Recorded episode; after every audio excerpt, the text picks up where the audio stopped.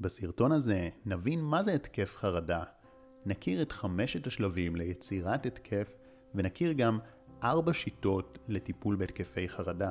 שיטות אפקטיביות שאם תיישמו אותן, אתם תודו על היום שבו קיבלתם את ההתקף, כי לא רק שהן יעבירו לכם את החרדה, אלא יפתחו לכם דלתות לעולם של התפתחות אישית. הסרטון רלוונטי ומועיל גם לטיפול בחרדה כללית. לעוד סרטונים איכותיים על פסיכולוגיה ו-NLP, עקבו עכשיו אחרי הערוץ, ואם אתם רוצים לקבל גם כל שבוע בחינם בוואטסאפ משפט השראה פלוס סרטון מעצים, הצטרפו עכשיו בחינם לקבוצת הוואטסאפ שנמצאת בתיאור שמתחת לסרטון. אז מה זה התקף חרדה? התקף חרדה, או בשמו האחר התקף פאניקה, הוא התקף בלתי צפוי של פחד עז, הכולל תסמינים פיזיולוגיים בולטים, ביניהם פעימות לב חזקות, הזעה, קשיי נשימה, רעידות, כאבים בחזה סחרחורת ועוד תסמינים נוספים שעליהם נפרט בהמשך. למעשה התסמינים האלו כה מורגשים עד שאנשים רבים חווים התקף חרדה מתפנים למיון בחשש להתקף לב. אך בבדיקות רפואיות נראה שהכל תקין והגורם לתגובות הפיזיולוגיות הינו תחושת החרדה. התקף חרדה מגיע לשיאו לרוב תוך 10 דקות ונמשך בממוצע כחצי שעה. עם זאת, מדובר בחוויה מאוד לא נעימה שהאדם מוכן לעשות הכל כדי לא לחזור עליה. כתוצאה מהפחד לחוות התקף חרדה נוסף, האדם נמנע מכל מצב שעלול לגרום לו לכך. אממה, מכיוון שמדובר בהתקף פתאומי שיכול להגיע בכל מקום ואין לו טריגר ברור, אנשים המנסים להימנע ממנו מצויים בחרדה מתמדת, כי הם לא יודעים מתי זה עלול לתקוף אותם שוב. הפחד לחטוף את התקף החרדה מתעצם במיוחד כאשר האדם נמצא בציבור וללא דרך מילוט. הוא חושש למבוכה הרבה אשר תיגרם לו אם יחטוף התקף ליד אנשים אחרים. כמו כן, הפחד מתעצם כאשר האדם חושש שלא יהיה מי שיתמוך בו ויעזור לו. כתוצאה מכך, אנשים רבים הסובלים מהתקפי חרדה נוטים להישאר בבית, להימנע ממפגשים חברתיים ובאופן כללי להימנע מפעילויות רבות.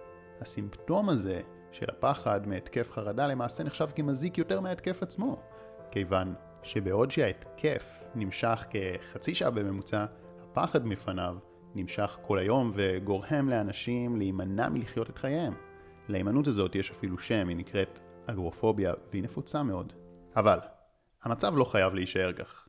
אין סיבה לחיות בהימנעות וצמצום הפעילויות מתוך החשש להתקפי חרדה, וכמובן שאין סיבה לסבול מההתקפים עצמם, כיוון שיש פתרונות ובסרטון הזה וגם בסרטון הנוסף בסדרה נציג ארבעה טיפולים אפקטיביים להתקפי חרדה. טיפולים שהוכיחו את עצמם כעובדים. יותר מזה, אומר לכם מניסיון, עם אנשים רבים אתם תגלו שהתקפי החרדה האלו הם מתנה גדולה שקיבלתם, כי הדרך לטיפול בהם מחייבת אתכם לעבור תהליך של מודעות עצמית והתפתחות. כמו שציינתי, השיטות האלה גם מאוד אפקטיביות לעזור עם חרדה כללית. השיטה הראשונה שאיתה נתחיל נקראת שיבוש אסטרטגיית החרדה. תראו, התקף חרדה נחשב כהתקף פתאומי שמגיע משום מקום וללא טריגר ידוע מראש. האדם מרגיש חסר שליטה. אך האמת היא שההתקף לא פתאומי כמו שעושים ממנו. האמת שלבני אדם שחווים התקפי חרדה יש אסטרטגיה ברורה ליצירת החרדה. כלומר, יש רצף של מחשבות ורצף מאוד ברור שהוא זה שמפעיל את החרדה. ברגע שאדם מבין את רצף המחשבות האלה, הוא חוזר לשליטה ולהבנה שהוא בעל הבית. מעבר לכך, הוא יכול לשבש את האסטרטגיה המחשבתית בעזרת טכניקות NLP. רוצים לדעת מה האסטרטגיה? עכשיו נסביר אותה, רק שתדעו שיש גם תיאור גרפי שלה במאמר שנמצא בקישור למטה. השלב הראשון בהתקף חרדה הוא טריגר שגרתי מעורר לחץ. לאסטרטגיה יש תהליך פשוט. היא מתחילה כאשר האדם נתקל באיזשהו גירוי שמעורר סטרס. זהו החלק באסטרטגיה שהינו בלתי נמנע, ואין צורך לשנות אותו, כי החיים יתקילו אותנו בהרבה טריגרים שכאלה. אין הכוונה ללחץ אקוטי שנוצר בעקבות סכנת חיים, אלא לחצים קטנים ושגרתיים כמו הימצאות בסביבת אנשים לא מוכרים, עומס בעבודה, המתנה בפקק ועוד מאות מצבים שאפשר להעלות על הדעת. יש לציין שהטריגרים שמפעילים את החרדה יכולים להיות גם פנימיים, כמו מחשבה מדאיגה שחלפה לרגע במודעות, לדוגמה על המצב הכלכלי, על דברים שיש להספיק וכן הלאה. שלב שני בהתקף חרדה, פרשנות שלילית לסיטואציה. הבעיה באסטרטגיה מתחילה החל מהשלב השני, כי בעוד שרוב האנשים יתמודדו עם הלחץ וייתנו לו לחלוף, אלו הנוטים לסבול מחרדה יפרשו את הטריגר בצורה שלילית. לדוגמה, אם מדובר במפגש עם אנשים, יכולה להיות להם פרשנות כמו אני עלול להביך את עצמי. אם מדובר על עומס בעבודה, הפרשנות יכולה להיות אני לא אספיק ויכעסו עליי, וכן הלאה. חשוב לציין שהמחשבות הן לא בהכרח מילוליות. במצבים רבים האדם מדמיין תמונות. לדוגמה תמונה בה הוא רואה כיצד הוא לא מצליח להתמודד עם העומס והמנהלים כועסים עליו, ועד כמה הוא מרגיש כישלון. כמו כן, יש לציין שהתמונות והמחשבות האלה לרוב אינן מודעות. הרעיון בלמידת אסטרטגיית החרדה הוא להתחיל לשים לב לזרם המחשבות. שלב שלישי בהתקף חרדה, פחד מהתקף חרדה. לאחר שהלחץ הראשוני הופעל, בשלב הבא מתעורר הפחד מפני הפחד. פחד זה מתחזק במיוחד אם האדם נמצא במקום לא מוכר, עם אנשים לא מוכרים ובלי שיהיה מי שיתמוך בו. הערה כמובן בהתקף החרדה הראשון לא היה את הפחד הזה מלחטוף התקף. אבל התקף אחד הוא אף פעם לא הבעיה, ויכול לקרות לכל אחד. הבעיה היא רצף של התקפים. שלב רביעי בהתקף חרדה, תחושות גופניות של חרדה. בעקבות הפרשנויות השליליות, בשילוב הפחד לקבל התקף חרדה, המערכת הסימפתטית ותגובות החרדה בגוף רק מתעצמת ומופעלת חזק יותר, מה שגורם לתסמינים פיזיולוגיים כמו הגברת קצב הלב, קושי בנשימה, הזעה וכו'. בשלב זה התסמינים עדיין לא קיצוניים. שלב חמישי בהתקף חרדה, פירוש התחושות כמסוכנות. השלב הבא באסטרטגיה הוא שמביא את החרדה לשיאה. אחרי שהופיעו התסמינים הפיזיולוגיים הראשונים, האדם החרד אומר לעצמו, משהו לא תקין איתי, אני עלול לאבד את השפיות, אני עלול למות, לחטוף התקף לב, ועוד פרשנויות בסגנון הזה. המחשבות האלה הן כבר מלחיצות בצורה קיצונית, והן גורמות לתגובות הפיזיולוגיות להתגבר אפילו הרבה יותר.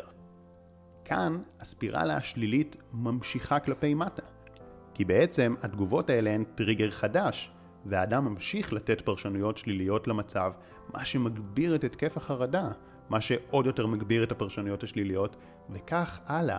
התהליך מזין את עצמו והחרדה מטפסת לשיאים לא הגיוניים.